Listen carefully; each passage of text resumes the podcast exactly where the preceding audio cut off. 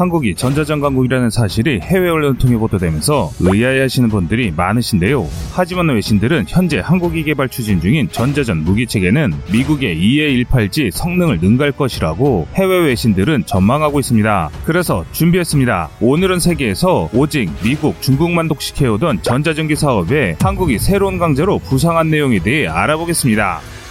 전자전이란 전자파 공격이나 해킹으로 상대편의 통신기능, 무기체계 운용을 무력화하고 아군을 전자전 활동으로부터 보호하는 군사활동을 말합니다. 그중 전자전기는 하늘에서 전자전을 수행해 적의 통신을 방해하고 무력화한 후 직접 공격을 하는 항공기입니다. 미국은 천구백구십 년대 이후로 작전 개념이 대규모의 지상군을 투입하여 점령하는 것에서 병행전으로 바뀌었는데 이는 효과 기반 작전으로 변화하게 됩니다. 따라서 공군의 역할이 중요해졌고 더 빠르고 강력한 전자전기가 필요해졌습니다. 그렇게 이천육 년 이에이 일팔지 그라울러라는 세 개의 전자전기가 탄생하게 되었는데요. 애칭인 그라울러는 맹수처럼 으르렁거리는 사람이란 뜻으로 현존 최고의 전자전기라는 자리를 차지하고 있습니다. 그러나 이런 것도 지난 얘기가 될 것 같습니다. 이제 현대의 전장은 새로운 전자전 도입으로 첨단의 전자무기 체계가 필요해진 상황입니다. 그 시작을 한국이 먼저 진행해 세계의 이목이 쏠리고 있습니다. 전자전의 새로운 패러다임을 한국이 지금 시작하고 있습니다.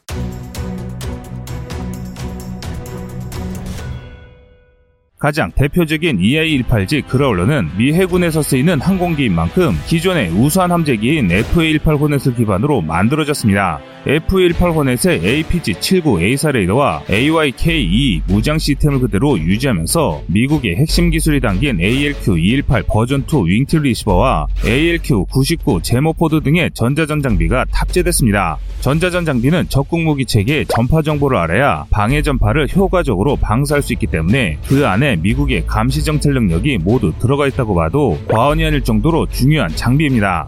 에이지엠 팔십팔함과 에이지엠 팔십팔이 에이에이알지 대레이더 유도 미사일을 장착할 수 있어 직접 공격 능력이 뛰어나고 최대 속도 마하 일 점 팔, 실용 상승 한도 오만 피트, 작전 반경이 천백 킬로미터나 되는 등 기본 기체 능력도 뛰어납니다. 통상적인 이에이 일팔지 그라울러의 기본 임무는 레이더 마비입니다. 적의 레이더에 아군의 전투기를 잡히지 않게 하거나 허상의 전투기를 레이더에 감지시켜 교란시키는 재밍 기술을 이용합니다. 이에이 일팔지 그라울러의 위력은 적의 통신기지를 이용해 휴대전화의 위치를 파악할 수 있을 정도로 알려져 있습니다. 최근 소식에 의하면 우리나라 국군도 이에이 일팔지 그라울러 같은 전자전기를 도입하기 위해 한국형 전자전기 사업을 진행하고 있습니다. 공중전에서 전자전은 전투기의 생존성과 밀접한 연관성을 갖습니다. 즉, 공격보다는 전투기의 방어를 목적으로 하는 방어체계라는 것이죠. 특히 전투기를 위협하는 공대공 및 지대공 미사일이 나날이 발전함에 따라 공중에서 전투기가 이를 탐지해 교란하거나 기만하는 전자전 장비의 중요성이 날로 커지고 있습니다.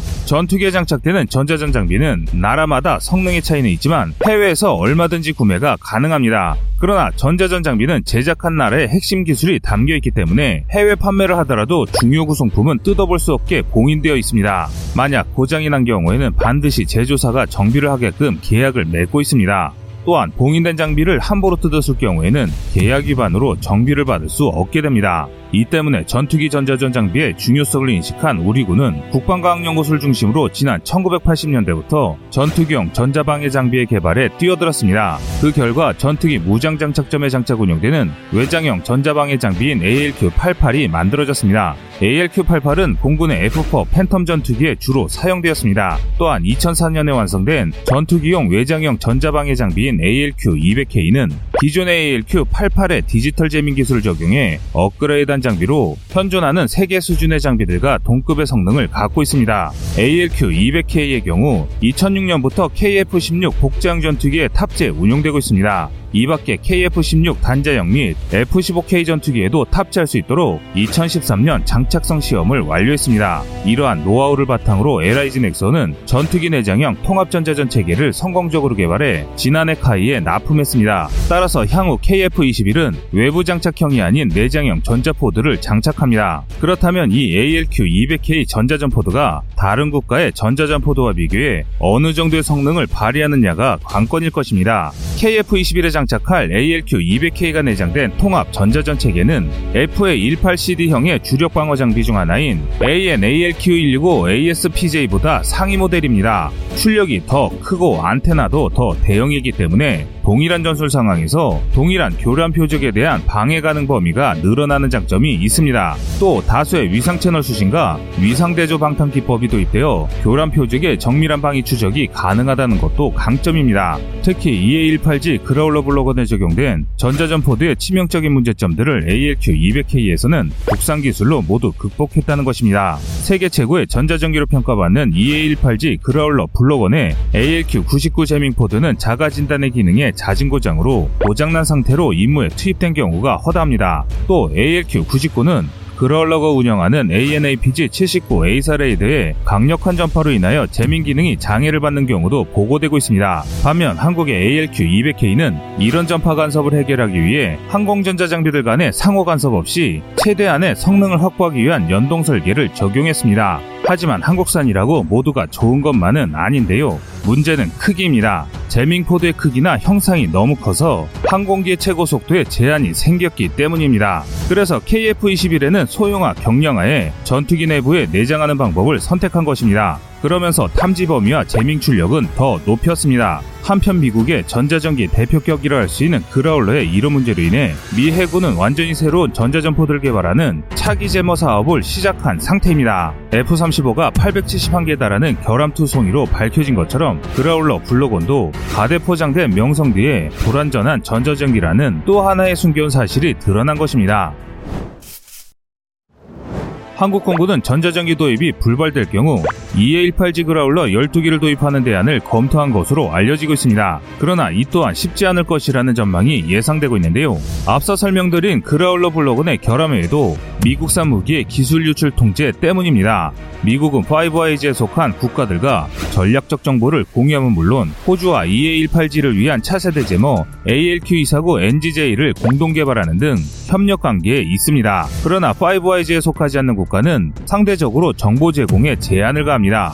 일례로 일본도 이에이 일팔지 그라울러 도입을 검토하다가 자국 마음대로 전자전 임무 소프트웨어를 수정할 수 없다는 사실을 파악한 후 씨 투 전술 수송기를 기반으로 자국산 전자전기를 개발하고 있습니다. 오류가 있는 그라울러를 팔면서 자체적으로 오류 수정을 못하게 한다면 사지 않아야 하는 것은 당연한 선택입니다. 따라서 만약 한국이 이에이 일팔지 그라울러를 도입해도 미국은 전자전 제밍 소프트웨어에 절대로 한국이 손대지 못하도록 할 것입니다. 이천십일 년에 에프 십오 케이용 타이거 아이즈 타겟팅 포드의 일부 봉인이 훼손되었다는 이유로 미국 국무부 수석 부차관보가 이끄는 열한 명의 일행이 한국으로 몰려와 항의를 한 사례처럼 말이죠. 이 때문에 미국이 철저히 기술 유출을 통제하고 있는 이에이 일팔지 그라울러는 미군이 아닌 이상 타 국가의 공군에게는 큰 위력을 발휘할 수 없을 것이라는 게 일반적인 전망입니다. 따라서 차라리 국산형 에이엘큐 이백 케이 전자전포들을 케이에프 이십일에 장착해 운영하는 것이 더 우수할 수 있다는 게 전문가들의 의견입니다. 실제로 국방과학연구소는 국산형 에이엘큐 이백 케이 전자전포드 및 전투기 내장형 통합전자전체계의 경우 미국형 대공장비에 대응할 수 있는 능력을 가지고 있다고 전했는데요. 즉 미국형 대공장비를 시험 대상으로 삼아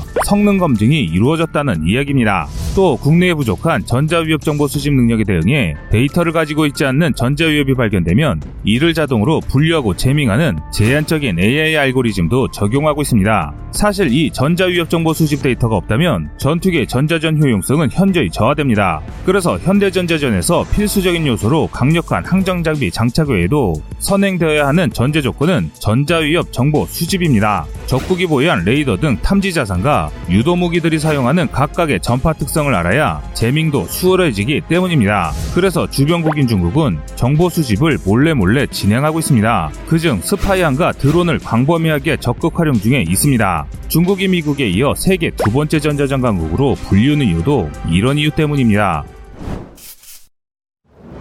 지난 이천십칠 년 칠월 중국의 정보 수집함이 홋카이도 앞 스가루 해협 일본 영해를 지나 북태평양으로 진출할 때만 해도 이 군함이 어디로 향하는지 의문에 쌓여 있었습니다. 같은 달 미국의 알래스카주 코디액 기지에서 사드 요격 시험에 성공할 때 정보 수집함 한 척이 코디액 기지에서 불과 백육십 킬로미터 떨어진 해역에서 요격 시험을 정찰하고 있었습니다. 두 곳에서 출연한 정보 수집함의 정체는 텐양 시함이었습니다. 중국의 다른 정보 수집함 하이왕 시항함은 같은 달 인도양 벵골만 칠레발 해역에서 미국, 일본, 인도의 삼 개국 연합해상훈련을 감시한 뒤 호주 퀸즐랜드주 인근 산호해로 이동해 미군과 호주군 연합훈련을 감시했습니다. 대서해양을 제외한 전역에서 미국이 중국 스파이함에 감시권에 든 것인데, 홍콩 언론 펑황왕이 이천십칠 년 당시 중국이 첨단정보 수집함 여섯 기를 보유하고 있다고 확인했는데, 이 때문에 미국 수뇌부는 충격에 휩싸였습니다. 이뿐만 아니라 여기서 더 충격적인 것은 우리나라의 전제정보도 몰래 빼어간 게 밝혀지면서 논란은 더욱 거세졌습니다. 이런 이유 때문에